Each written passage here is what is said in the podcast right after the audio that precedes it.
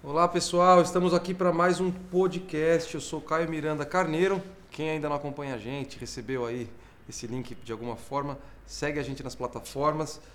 Nosso podcast sai toda terça-feira né, no streaming do Spotify, do Apple Podcasts, do Anchor, Google Podcasts e o Castbox. E também em vídeo no meu canal do YouTube. Para quem quiser seguir lá é Caio Miranda Carneiro, tanto no YouTube como no Facebook, como no Instagram. E aí você buscando isso aí no Google, você acha fácil, não tem erro. A gente procura falar de vários temas. Hoje eu estou aqui recebendo duas convidadas muito especiais que vão falar de um tema que, assim, se a gente não falar dele, a gente finge que ele não existe, principalmente nós homens aqui, porque a gente já cresce sempre estimulado a praticar esporte. Mas e a mulherada? Aquele papo de, ah, futebol é para homem, ah, mulher não joga bola, mulher não foi feita para o esporte e tudo mais, que faz muito na piadinha isso pode ter impactos desastrosos para muitas jovens que têm o desejo de jogar esporte, de seguir até carreira nisso, representar o Brasil numa Olimpíada, mas não só isso. Esporte é saúde, esporte é bem-estar consigo mesmo, é cuidar do seu corpo, né? faz parte do equilíbrio de uma boa vida saudável.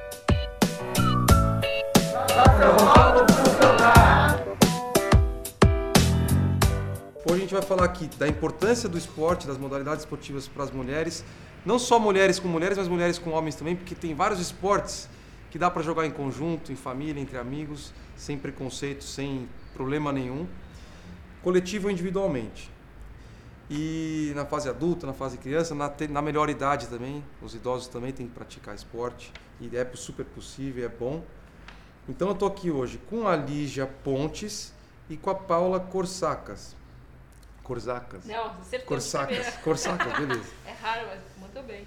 Elas são criadoras do Teia Esporte Clube. Então, aí, mulherada que estiver ouvindo, os homens que estiverem ouvindo e que tiverem também intenção de indicar para a mulherada que quiser buscar uma, uma resistência para poder praticar o esporte, abrir espaço para as mulheres, elas vão se apresentar e vão dizer um pouco da dificuldade que é. Elas têm uma experiência muito legal da ocupação de espaços públicos por mulheres. Porque aí você que está me ouvindo, você que é homem, você sabe como que é. Se chegar numa quadra ali num parque e fazer um próximo para jogar um futsal, um basquete, já é difícil, você tem que chegar ali, já é uma coisa que você vai. Imagina uma mulher. Chegar lá um grupo de mulheres e falar, aí ó, agora nós vamos fazer o próximo, vai ser dois times de menina. Dificílimo. Então elas vão contar um pouco disso. E então, Paula, Lígia, comecem, se apresentem quem são vocês e tal, e explica um pouco dessa experiência. Bom, eu sou Paula Corsacas, como o Caio já me apresentou. Trabalho com esporte, sou é, fruto das boas experiências que eu tive o privilégio de ter quando era criança, de ter pais que me incentivaram a vida inteira a praticar, mesmo sendo menina. E me formei em esporte, é a minha área de atuação e já há alguns anos tenho trabalhado, tenho atuado voluntariamente também como ativista pelo direito das meninas e mulheres praticarem esporte. Acho que veio muito da experiência pessoal. Encontrei com a Lígia na quadra, né, Lígia? Foi assim que a gente começou a, história do TEI Esporte Clube. Sou Lígia Pontes, sou consultora de eficácia e felicidade no trabalho e me envolvi com, com o esporte, com o TEI, enfim, com a Paula desde criança. Tive o privilégio de praticar também na, na escola. É, fiquei é, anos né, sem praticar depois da, da faculdade, onde eu jogava basquete. É uma história também de muito esforço para as mulheres conseguirem montar um time de basquete. E aí, depois de 15 anos, mais ou menos, encontrei a Paula também num time de basquete e vi o quanto que é difícil a gente conseguir é, juntar um grupo de mulheres, encontrar um espaço que a gente se sinta né, autorizada a utilizar para praticar uma atividade física ou simplesmente para a saúde, né? Ou praticar uma atividade física para você ter um momento de descontração com outras mulheres. E aí a gente acabou criando o TEIA é, a partir dessa dificuldade que a gente teve, também de ouvir outras mulheres, o quanto que para muitas delas é um desafio gigantesco conseguir chegar até um lugar para você praticar uma atividade física, um esporte, principalmente o coletivo. Né? E fala um pouco o que, que foi esse grupo de basquete que vocês criaram aí, chamado Magic Minas. Como que foi essa, essa experiência? O Magic Minas existe já há alguns anos. A gente se encontrou lá no, no Magic Minas. Ele foi criado por um grupo de mulheres que tinha interesse em praticar algum esporte. E aí foi bem despretensioso. Elas começaram a jogar, decidiram, né, o, jogar basquete no, na quadra do prédio de uma das meninas. É, aí teve que mudar de quadra, então, mas a gente percebe que era sempre num ambiente bem particular, né? O quadra do prédio que uma das meninas do time morava. O time foi crescendo, eu entrei no, no Magic Minas em 2017 e a gente ainda a Paula também, né? E a gente jogava nesse nesse condomínio por uma razão né, de financeira, que a gente queria ter uma técnica e aí precisava dividir o valor do salário da técnica, né? Ah, entre a gente, e aí estava ficando muito pesado, fizemos uma divulgação no Facebook, e aí com isso um monte de mulher apareceu. Foram mais de 80 mulheres, isso não caberia na quadra de um condomínio. E aí é, uma das meninas descobriu a quadra na Praça Rotary, e aí fomos um dia lá, tinha uns caras jogando futebol, que jogavam todos os dias. Eu já me antecipei, né? Já fui já lá na frente. Mas, enfim, curtando a história. É, a gente conseguiu jogar um dia, no outro dia, na outra semana a gente não conseguiu, e aí a gente montou uma um evento no Facebook, começamos a chamar um monte de gente. Mas como não conseguiu? Conta mais com detalhes é... assim. Como que é essa experiência? ah, é que a gente, nem, nem dei os detalhes porque isso meio que faz parte até, né? Infelizmente, da nossa rotina de é, querer é, entrar numa quadra.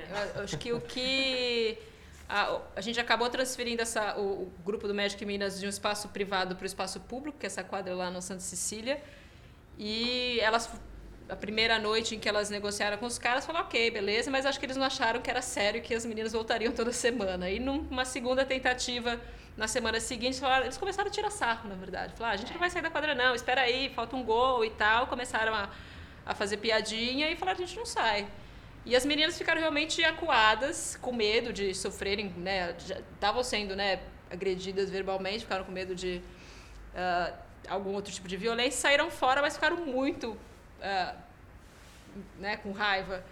E rolou essa mobilização de Facebook contando a história e falou: escuta, será que a gente consegue ocupar aquele espaço? E foi quando aconteceu esse quase 100 mulheres chegando numa praça pública em 10 de julho de 2017, 2018? 17. 2017, né? Inclusive a Magic Paula é. e o nome do time foi, foi em homenagem Já a ela. Né, Já existia. É, então o time existe desde 2015 ou 2017, agora eu não lembro exatamente, mas ah, foi justamente por conta da Magic Paula esse nome, então foi um marco, né? Ter a Magic Paula na ocupação da quadra. É, e aí com isso ficou provado que quando a gente se, se junta, a gente consegue ocupar os espaços que a gente tem direito. A escolha dessa quadra também veio por uma questão de segurança, uma quadra bem localizada, né? Ela te, tem uma boa iluminação. é, e isso a gente sempre tem que levar em conta de é, como que a gente faz para chegar, como que é para quem vai de carro parar o carro. Né? Tem um posto da polícia. Tem um posto da ali. polícia ali, exato. Então tem. Onde é essa Praça do Rotary, exatamente? É ali perto do Mackenzie, né? Do metrô Mackenzie. Eu esqueci o nome no da... bairro da Santa Cecília, né? Cecília. Perto da região ali da, perto ali da... da Amaral Gugel. Né? Fica pertinho do... É uma praça e tem a quadra, né? Na, na dentro ah, da sei, praça. na praça, na, paralela a Maria Antônia para baixo ali. Isso, na... É, isso. pertinho do Sesc Consolação também. Que aí quando chove a gente vai bater uma bola ali, quem consegue no Sesc. Que legal. Nossa, é verdade. Tipo, eu passo ali todo dia na frente e eu nunca parei para ver a quadra lá dentro. Segunda noite, a partir das 8 horas, tem as meninas treinando. Conquistaram o espaço? Pô, acho que foi uma repercussão muito interessante, né? Acho que essa, acho que tem uma coisa que é importante dizer, acho que essa levar 100 mulheres para a quadra para fazer uma ocupação tem a ver com a identificação. Acho que todo mundo se sentiu representada naquela opressão que sofreram por tentar praticar e não poder né, por, por um machismo instituído. Então acho que essa foi o, acho que foi a voz de muito mais mulheres do que o Magic Minas imaginava. E pela visibilidade, a Magic Paula, a gente conseguiu levar na época a subsecretária de esporte da, do município, que também é, é era ativista aí pelo direito das mulheres. E isso abriu um canal muito interessante de diálogo com o poder público. Né? Então, a Secretaria de Esporte se sensibilizou e as Magic Minas conseguiram não só essa quadra da Rotary, então garantido assim toda segunda-feira, mas como não é um clube esportivo, é aquela sempre é um espaço público menos menos controlado, né? Então precisa ter essa negociação com, com os grupos, os coletivos que usam. E a gente conseguiu também outras duas quadras no Parque da Aclimação, dentro do clube esportivo que existe, que está reservado toda quarta-feira, com isenção de taxa de aluguel, o que foi uma conquista. E às sextas-feiras o Mané Garrincha, que é uma quadra coberta, é um ginásio. Então, cara, né, sair de, um, de uma condição precária para conseguir treinos três vezes por semana em espaços públicos cedidos pela secretaria, foi uma super conquista. Né? Acho que é um simbolismo importante de quando a gente se mobiliza do ponto de vista cívico, a gente consegue mudar a realidade, né? Da... E, pô, legal, vamos aproveitar esse gancho. Eu, eu apoio bastante o esporte de maneira geral, o esporte universitário também, pela FUP, né? Eu acho que no Brasil, tanto ao longo da, da, da trajetória escolar, né, ensino fundamental, médio, como também no universitário, a gente tem a gente subaproveita muito uhum. o potencial que essa atmosfera desse período da vida que é o estudo é, para homens e mulheres, para todo mundo poder se desenvolver como ser humano e o esporte é chave nisso, né? É, como que vocês veem é, o papel do poder público para contribuir nisso? E se vocês nessa experiência do Teia perceberam que isso é uma demanda que é, transcende classe social, ou seja, tanto mulheres de classe média, de elite, como pessoas mais da periferia, mais vulneráveis socialmente, todas as mulheres de maneira geral têm uma dificuldade de ter espaços e ambiente para praticar um esporte de forma regular. Tem Vocês veem dessa forma? Sim, tem essa dificuldade.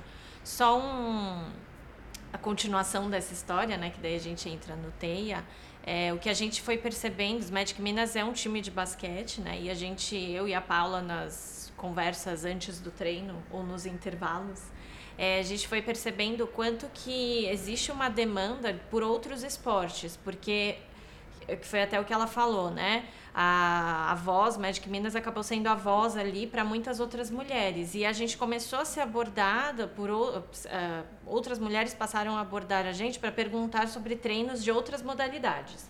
Então a gente já entendeu que tinha essa necessidade de outras práticas.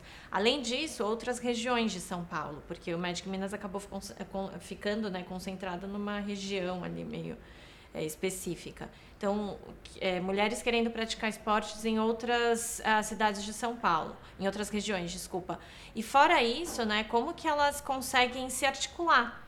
É, como que elas conseguem também ter uma rede de apoio para que ela possa, como que as mulheres conseguem ter essa rede de apoio para que elas possam ficar tranquilas na prática do esporte. Então, por exemplo, alguém que pode cuidar do meu filho, ou uma carona para eu chegar tranquila, ou eu não, eu estou machucada e não tenho é, como pagar a fisioterapia, enfim. E aí nessas conversas a gente decidiu criar o Teia, que é exatamente isso, né, uma rede para a gente poder apoiar essas mulheres. Então, a, claro, a gente está começando devagar, né? Mas vamos, é, a ideia, né, a proposta é ter essa rede para que a mulher se sinta acolhida em todas as dimensões que ela precisa para que ela se sinta tranquila para pra praticar a atividade física. Então, existe essa demanda em outras uh, regiões, a gente vê cada vez mais. Recentemente, a gente fez um questionário, né, até para entender o que as mulheres gostariam. Quem estiver ouvindo a gente, uma mulher que quiser, quem quiser indicar o Teia, como é que faz para buscar, para achar, para entrar em contato?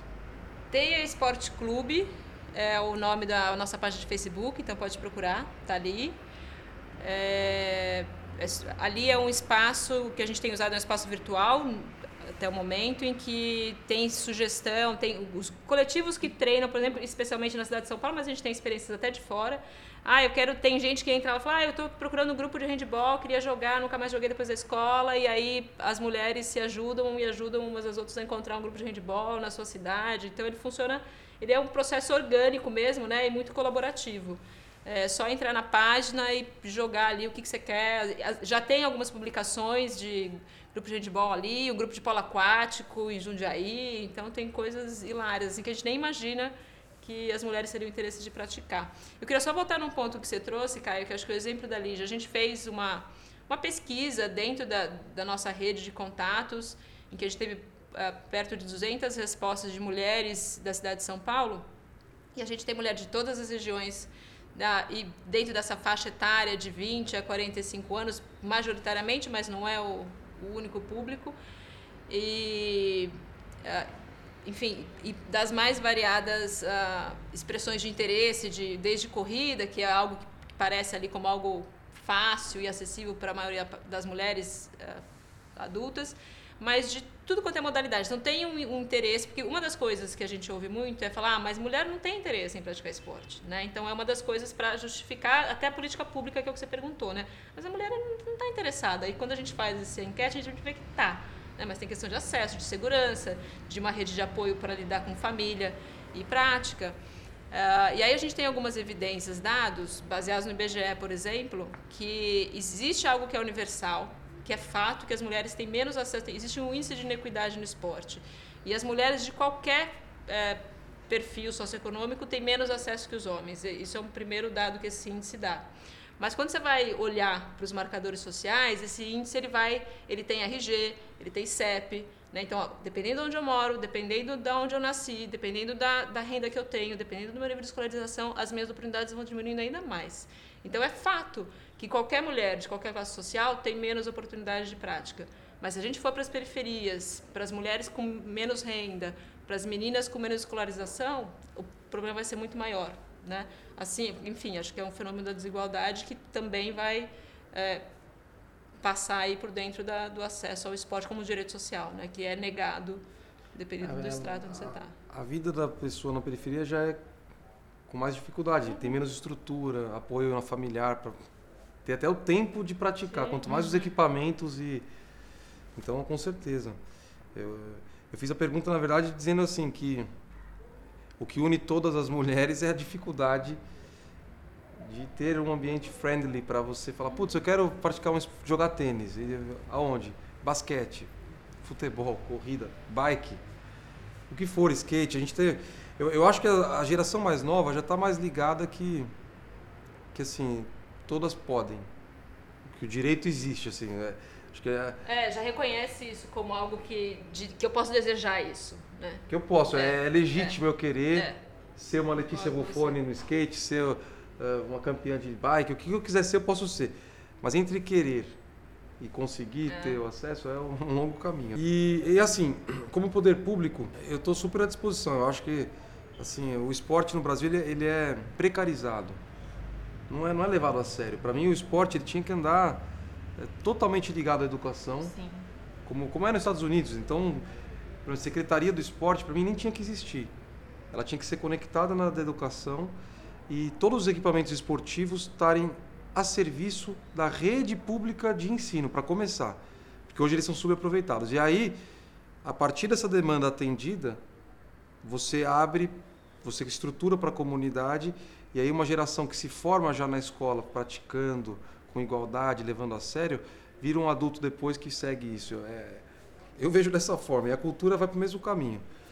Mas no Brasil hoje é isso, o esporte serve como um, um aparelho para indicação de políticos, e aí fica o, o interesse principal é, é, é, político, é favorecer um vereador e não... É engraçado você falar isso, eu estava arrumando gaveta do escritório ontem, peguei anotações que eu tenho de um, de um evento que discutia política pública de esporte, e a gente tem um dado de, eu não, não acho que mudou, mas é de um evento de dois anos atrás, é de que um terço do orçamento federal de esporte ia para emendas parlamentares que se investia basicamente em infraestrutura, sem qualquer planejamento. Né? Acho que é um pouco do que do enrosco que a gente vive de, de fato pensar em políticas públicas que promovam transformação, né? Porque não é só infraestrutura. Infraestrutura é fundamental. A gente está falando de disputa de espaço físico quando a gente está falando de ocupação de quadra, né? Mas é o que você fala, é como é que eu desenho a utilização desses espaços, porque não adianta ter só o espaço, público, o espaço físico, ele precisa ser acessível, e 100% acessível. A gente está falando aqui, uh, mas acho que até é uma meia-culpa, né? Cadê as é. mulheres com deficiência? Onde é que elas estão Nossa, podendo ter acesso alguma prática esportiva. Elas sequer conseguem chegar na quadra. Né? E, e todos os coletivos, o Rachão de Basquete Feminino, o Magic Minas, né, o TEIA, é, é, absolutamente aberto. Né? Mas se a gente não tiver uma ação afirmativa para fazer isso acontecer, elas continuam sendo invisíveis. Né? Uh, e aí eu diria para você, acho que um grande a sua visão de integração de esporte e educação, acho que é o que a gente sempre ouve, né? Mas que a gente vê muita dificuldade em efetivar isso na prática de é, de como é que a gente desenha uma política educacional integrada em que você tenha cultura, esporte, lazer, a educação formal, né? Pensar numa cidade que seja educadora, não só a escola educadora, né? Acho que é um pouco disso. E o esporte ele tem um potencial enorme, mas que de fato a gente vê isso desperdiçado, né? Gerações em gerações por por não ter essa essa capacidade da gestão pública de integrar essas Esse políticas. Esse número né? que você falou, Paula, de um terço da verba do esporte vir de emendas é uma loucura. É? Porque se você pensar a emenda, quando você está falando de infraestrutura, é basicamente grama sintética de campinho de várzea, é isso. Sim. sim. E nada contra, aliás, eu adoro futebol e antes disso do que nada, mas assim, é, geralmente são orçamentos superfaturados, uhum. que não estão no valor de mercado e depois você não tem uma política de continuidade para ter oficina, escolinha de futebol isso. em contraturno escolar para meninas e meninas nesse campo. Uhum. É para a várzea. É para os times de várzea num, num esquema de curral eleitoral. E toda a iniciativa que a gente tenta fazer uh, com projetos de aula, contra turno escolar tal, é uma dificuldade para aprovar. Uhum. Assim, você quer fazer um evento, você consegue. Você quer fazer uma emenda para reformar um equipamento, você consegue. Agora, fazer uma continuidade de falar, ó, eu quero dar aula de graça, com um lanche, nessa periferia aqui, porque eu sei que essa molecada, se não tiver isso, vai para droga, vai para outra coisa, você não consegue fazer. Qual é a barreira? Eu vou, vou inverter o papel agora. É. Onde é que está a barreira real que se coloca? Incapacidade da secretaria de analisar o projeto uhum. e fazer um controle para fiscalizar se o projeto vai acontecer, porque aí também tem o lado de cá. Tem parlamentar que faz coisa fake. Sim. Aí o evento não acontece, a aula não acontece, você pega o dinheiro e embolsa. Só que hoje essa desculpa para mim ela é, ela, é, ela é imperdoável, porque você eu faria a seguinte exigência: ó, seu projeto vai ser aprovado e toda aula tem que ser postada no YouTube. Cria um canal lá, projeto XPTO, e toda aula você posta no YouTube. A aula do dia tal, tal, horário tal, tá aqui. Um GoProzinho ali, um filma e, e, posta. Você ri, porque a gente está num país onde tem o risco do, da emenda, o dinheiro sair e a, e a atividade não acontecer. É. É, isso é lamentável. Eu fico pensando até como a gente é frágil na questão de participação e controle social, né? Que podia ser um outro mecanismo que garantisse que, que o órgão público responsável pela política esportiva executasse e executasse com efetividade, né? Que tivesse crianças, que tivesse professor, que tivesse mudanças, impacto social.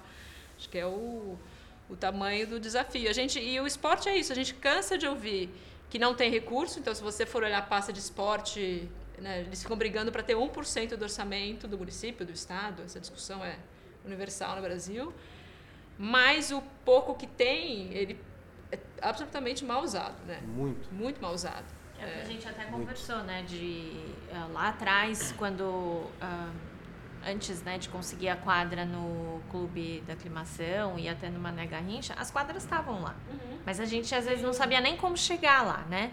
É, no Mané Garrincha mesmo não é raro alguém acionar a gente perguntando como que faz para entrar em contato para alugar a quadra, porque nem isso, nem, nem o contato às vezes você consegue, sabe? Então a nossa, a nossa ideia também com nossa proposta também com o TEI é facilitar esse acesso, tanto que a gente andando, vai andando pela cidade, vê uma quadra, opa, peraí, deixa eu ver, essa quadra é pública, não é? Quanto custa, quanto não custa, tira foto e põe no grupo. Porque também não se tem esses dados, né? De o que, que a gente consegue usar na cidade. A nossa proposta com o TEIA é primeiro, primeiro de tudo ocupar esses espaços públicos. Então vamos ver onde que tem, né, condições de, ou melhor, onde estão esses espaços, ver se tem condições de usar, se não tem, olha, precisa reformar para tal coisa, porque também você consegue usar melhor o dinheiro, né? Enfim, eu sei que tem toda a questão burocrática e tal, mas será que você precisa ter uh, reformar a tabela de basquete naquela quadra todo mês? Será que realmente precisa? Ou você pode pôr outro, outro tipo de modalidade ali, que é o que as mulheres, enfim, ou as pessoas daquela região realmente querem praticar? Porque o que a gente vê é futebol, trava de futebol, enfim, por aí, mas às vezes não é isso que as pessoas querem usar mesmo, né? É eu, eu vou bastante até no Parque Vila Lobos. É, você tem lá várias quadras de futebol, elas são sempre ocupadas, mas você tem uma quadra de basquete que geralmente não está em condições lá muito boas E tem um monte de gente esperando. Fala, poxa, será que precisava de tanta quadra de futebol assim? Não podia ter uma outra de basquete? Tem tanta gente aqui esperando. Então, acho que é usar melhor, né, também, os recursos que tem disponíveis.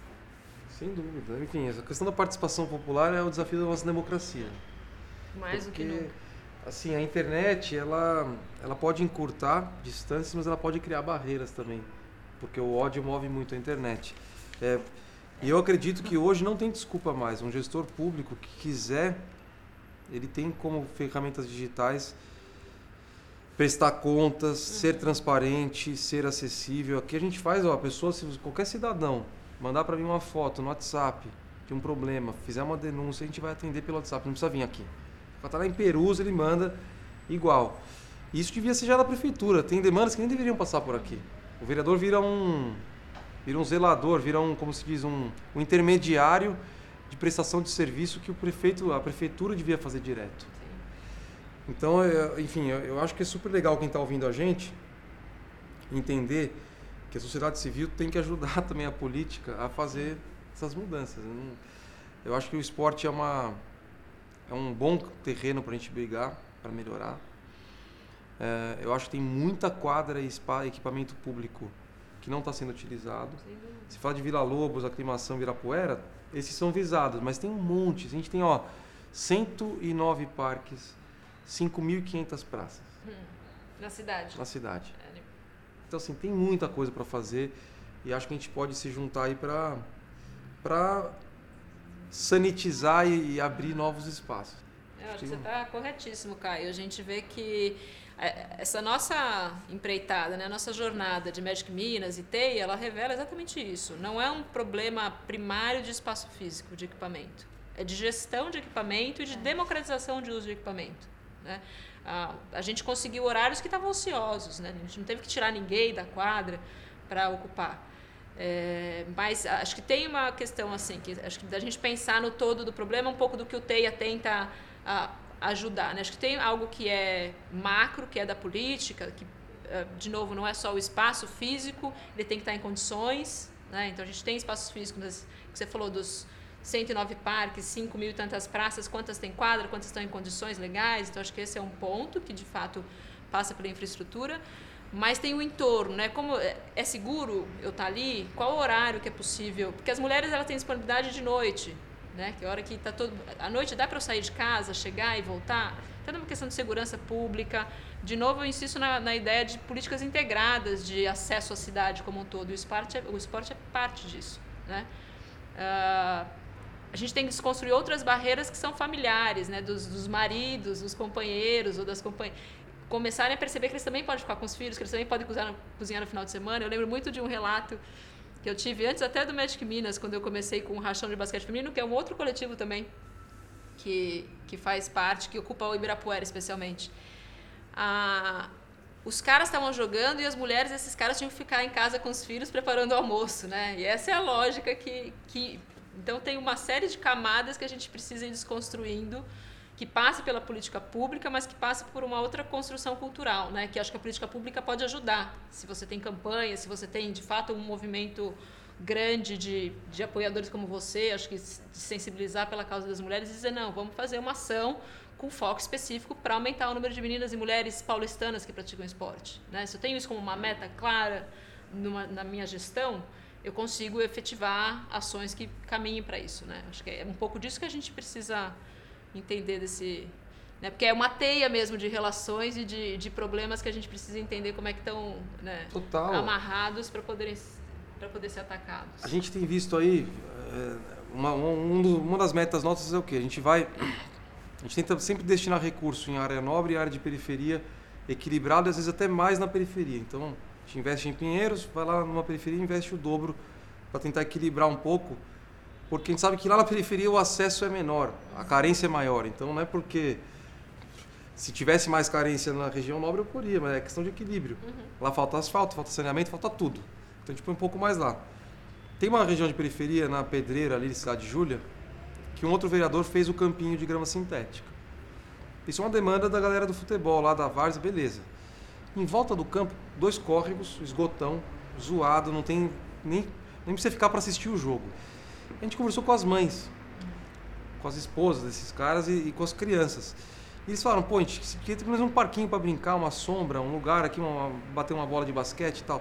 Então a gente fez um trabalho de recuperar um dos córregos do lado, limpar e fazer a contenção para que ele não alague e não seja um esgotão. E está trabalhando uma emenda para fazer uma pista de Cooper de corrida em volta do campo e meio que um jardinzinho linear em volta. Então vai ter brinquedos é, para criança, vai ter para melhor idade, arborizar tal e tentar fazer até uma mini quadrinha de 3x3 de basquete.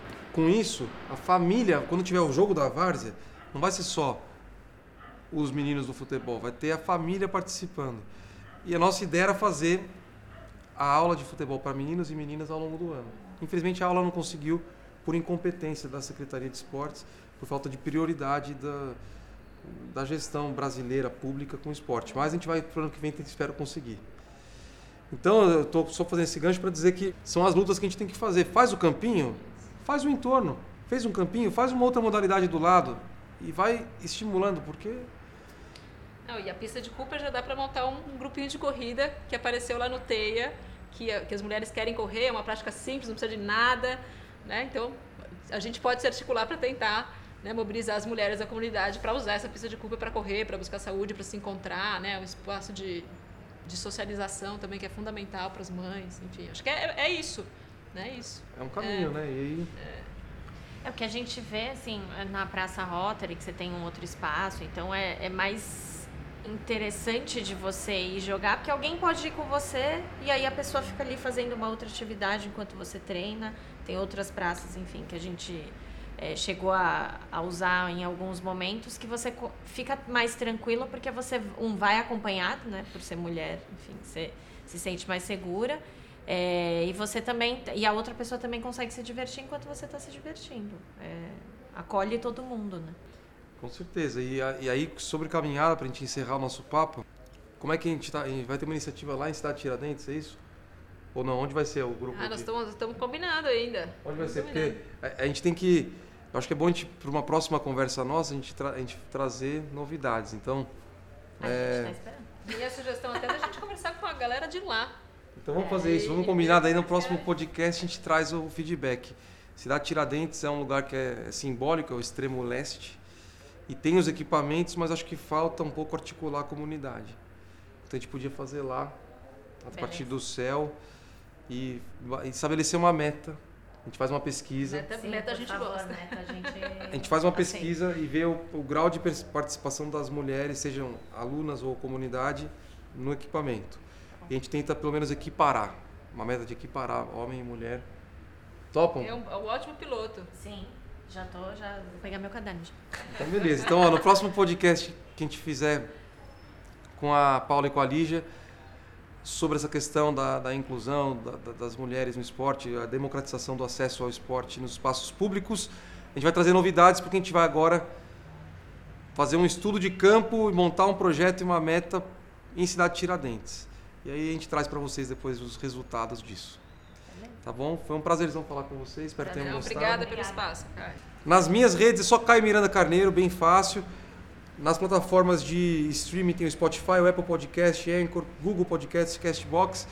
E quem quiser ver a Teia Esporte Clube, só no Facebook lá. Tá fácil entrar em contato com as meninas.